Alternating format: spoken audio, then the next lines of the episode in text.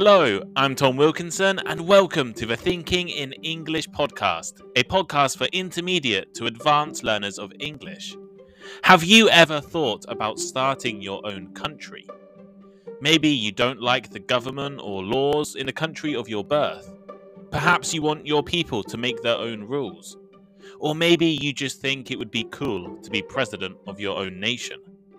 Well, today, I'll give you a quick introduction in how to found a new country. But first, check out my Instagram page, Thinking in English Podcast, or the link is in the description, and head over to the blog, thinkinginenglish.blog, for full transcripts of today's and every episode. Here is today's vocabulary list. As always, the written list is available in the description of the podcast and also on my blog, thinkinginenglish.blog. Recognized. Recognized. If someone or something is recognized, it is generally accepted that that person or thing has a particular position or is of a particular standard. For example, if you decide to study English abroad, make sure the qualifications you receive are from a recognized provider. Defined. Defined. Clearly showing the edge, shape, or limits of something. As in, I have a clearly defined role at work. To declare. To declare to announce or express something clearly, publicly, and officially, as in a government declared a state of emergency due to the pandemic. Territory, territory, land or sometimes sea that is considered as belonging to or connected with a particular country or person. For example, the UN is sending aid to the disputed territory. Independent. Independent. An independent country is not governed or ruled by another country. For instance, Belize became fully independent from Britain in 1981. Sovereign. Sovereign. Having the highest power or being completely independent as in, we must respect the rights of sovereign states to conduct their own affairs. Eligibility. Eligibility. Having the necessary qualities or satisfying the necessary conditions. For example, the eligibility rules prevent children from entering the competition. Straightforward. Straightforward easy to understand or simple. For example, just follow the signs to Milton Keynes. It's very straightforward.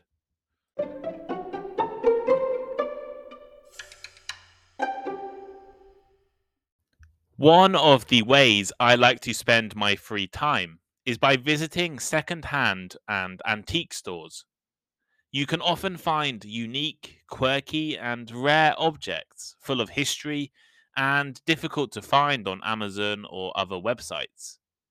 At the weekend, I browsed aisles and aisles of old computer parts, vintage Japanese video games, snowboards, refrigerators, and jewelry. However, the item that stood out to me was an old map.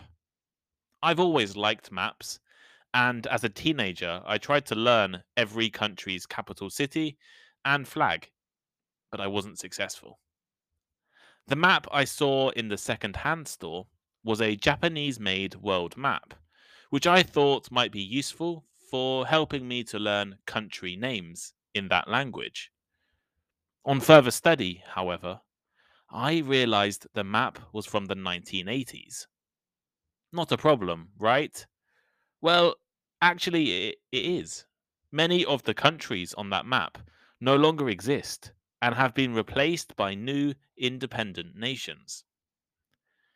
I'm sure it is a strange thing to think about for most of us, but countries are not permanent or natural things.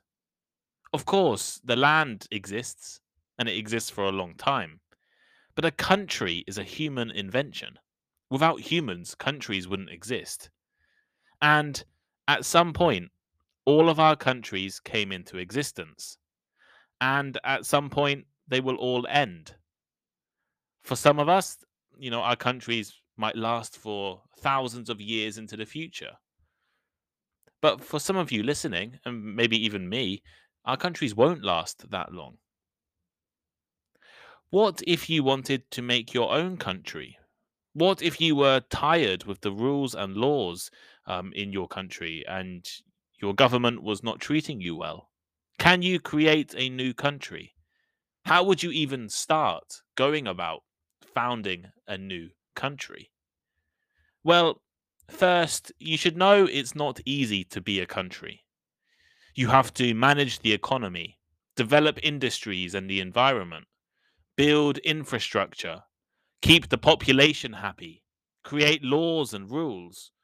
And even if you do all of that successfully, a rival may invade you and ruin all of your plans.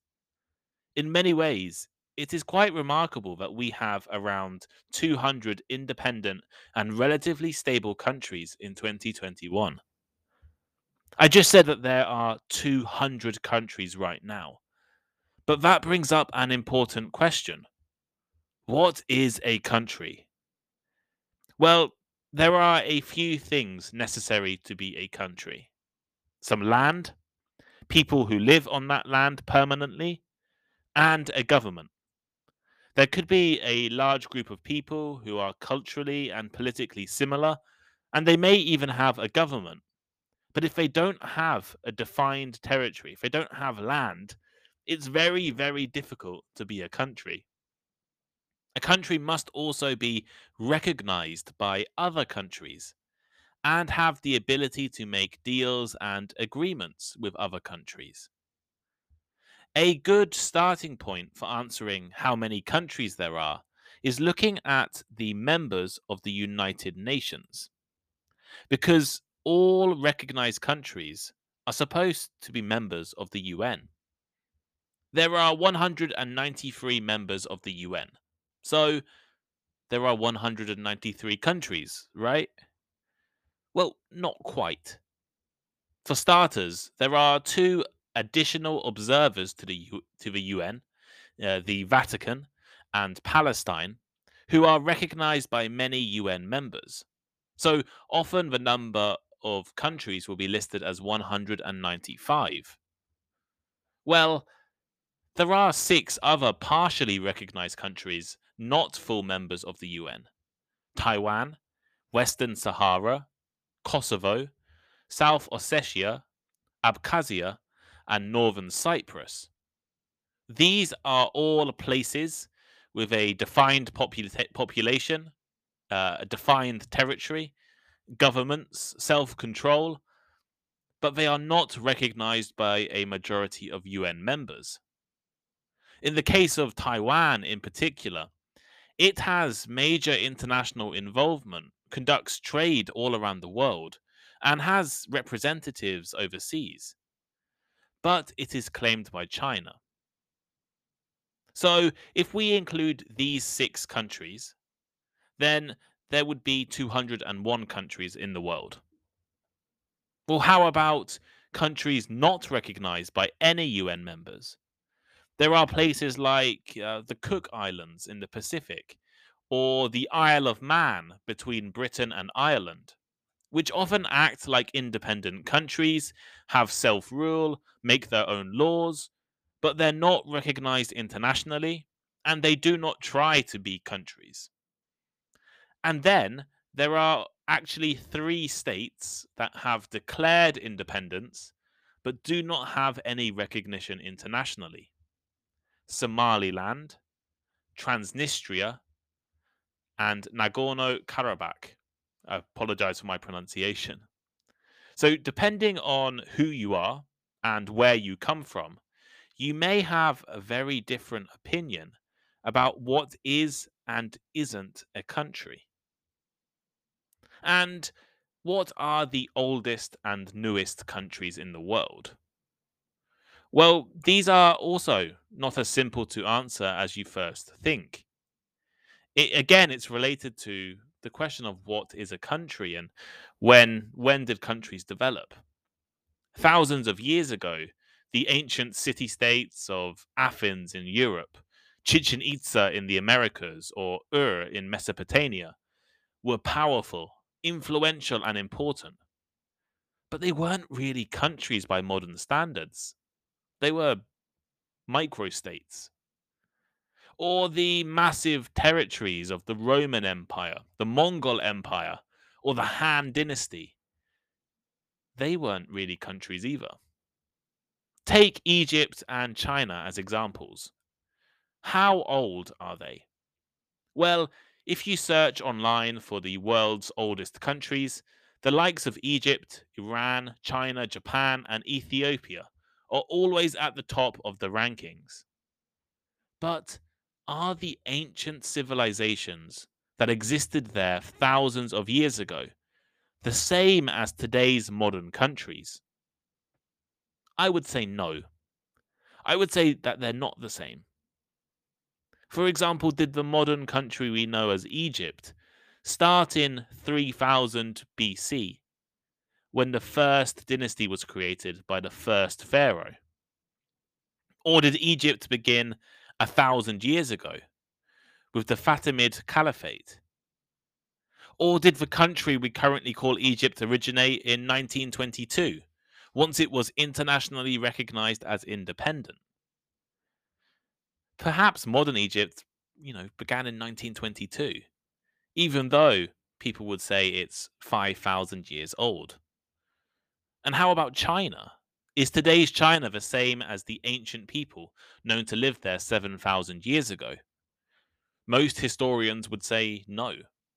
The current China was either born in 1911, when the final dynasty ended, or, or possibly 1949, when the Communist Democratic Republic of China came into existence. Think about your own country. When did the country that you live in begin to exist? There are probably a few possible dates. Right, I'm British, um, and it's very difficult for me to say when the UK came into existence. Was it when the Romans invented invaded? Was it when the Normans invaded in 1066? Was it when England and Scotland merged together to form the United Kingdom? I don't know. There are a lot of different ways of thinking about the oldest countries in the world. So you can rank countries either by the earliest form of government or by the date that they became sovereign states. If you go by the first criteria, you know, the earliest form of government, then Iran, Egypt, Vietnam, Armenia, and Korea are probably the oldest countries. They all had some form of government in a defined territory with a defined population thousands of years ago. However, if you choose to go by the date that the country became sovereign states, well, then Japan, China, the European microstate San Marino, France, and Austria are probably the oldest countries because they had sovereign constitutions. How about new countries? In the 1990s, every week there seemed to be a new country coming into existence. As the Soviet Union crashed and burned, 15 new sovereign countries emerged from the ashes, including Kazakhstan, Estonia, and, of course, Russia. A few, a few years later, the Eastern European communist countries also began to collapse, and the likes of Bosnia and Herzegovina, Slovakia, and the Czech Republic all became independent nations. However, since the year 2000, there have only been five or four, depending on who you ask, new countries. East Timor in 2002, Montenegro and Serbia, both in 2006, Kosovo in 2008, but Kosovo is not fully recognized, and South Sudan in 2011. And in the next 10 years, uh, the Bougainville, Bougainville region of Papua New Guinea is also scheduled to become an independent country by 2027. So, have you ever thought about starting your own country? What would you need to do to make your own country? Well, the first step is to make sure that your new country meets all of the eligibility criteria. I mentioned the criteria earlier. You need to have a defined territory, a permanent population, and a government. These are the three minimum requirements found in international law. If you meet the criteria, you can move on to the next step. Step two of making your own country is to declare independence, to tell the world that your land, people, and government are now an independent country. This puts your country in the same category as Somaliland or Transnistria, places that have declared independence and control themselves, but have not been officially recognized. In fact, just because you declare independence doesn't mean that you will be respected. If this was the case, anyone and everyone would be trying to make their own countries. However, places like Somaliland and Transnistria have enough enough support and um, to control themselves and to prevent in Somaliland's case, Somalia, or Transnistria's case, I think it's Romania, prevent those countries from taking control again. Step three is to get recognized. What is the point in having a country if no one recognizes you? International recognition is what gives a country its international influence, the ability to trade, participate in sporting competitions, attend international meetings, and much more. It is completely up to the existing countries whether they recognize your country or not. Sometimes it can be straightforward to get recognition, especially if there has been a peaceful decision, referendum, and no one opposes it. Other times, it is not easy to get recognized as a country. Just ask Taiwan Palestine, and Northern Cyprus. They are recognized by some UN members, but not all. These countries' problems lie in the fact that the country they broke from, the country from which they want to be independent, so China for Taiwan, Israel for Palestine, and Cyprus for Northern Cyprus, resist the independence attempts. So, if you want to make your own country, make sure that you are on good terms with the country from which you want to leave. And finally, you should try to join the UN. Once you are recognized, once you have declared independence, send in that application to the UN. If you are admitted to the UN, it is a clear sign that you are a real country. And actually applying to become a member of the UN is quite simple. You just need to write a letter. It doesn't even need to be a long letter. Montenegro applied in 2006 with about three sentences. You can find their letter online. Honestly, it's one paragraph. The hard part is not the application, but getting accepted. Two thirds of the UN General Assembly must approve your application. So, unless you have some good friends already, it might make it difficult to join. Politics are often the biggest problem. Taiwan will probably never be able to join the UN, with China as a member of the Security Council. Although technically Taiwan was a member of the UN until 1971, when it was kicked out and replaced with China. And Kosovo will probably never be able to join the uh, UN due to Russia's support of Serbia. So here is today's final thought. So those are the steps you need to take to make your own country. get a territory, get some people, and a government. Declare independence, get recognized, join the UN. Simple, right? Well, maybe not simple, but if you are patient and have some powerful friends, it is definitely possible to make an independent country. Even if you don't manage to be completely recognized as a country, it doesn't mean you can't be a successful area. Taiwan is not recognized, and it is economically powerful and probably the best democracy in Asia.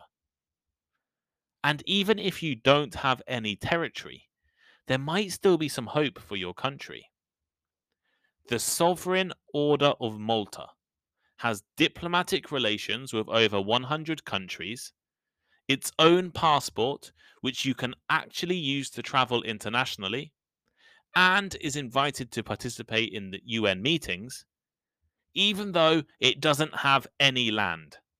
Yep, no land at all, no territory, apart from a house in Rome, I think.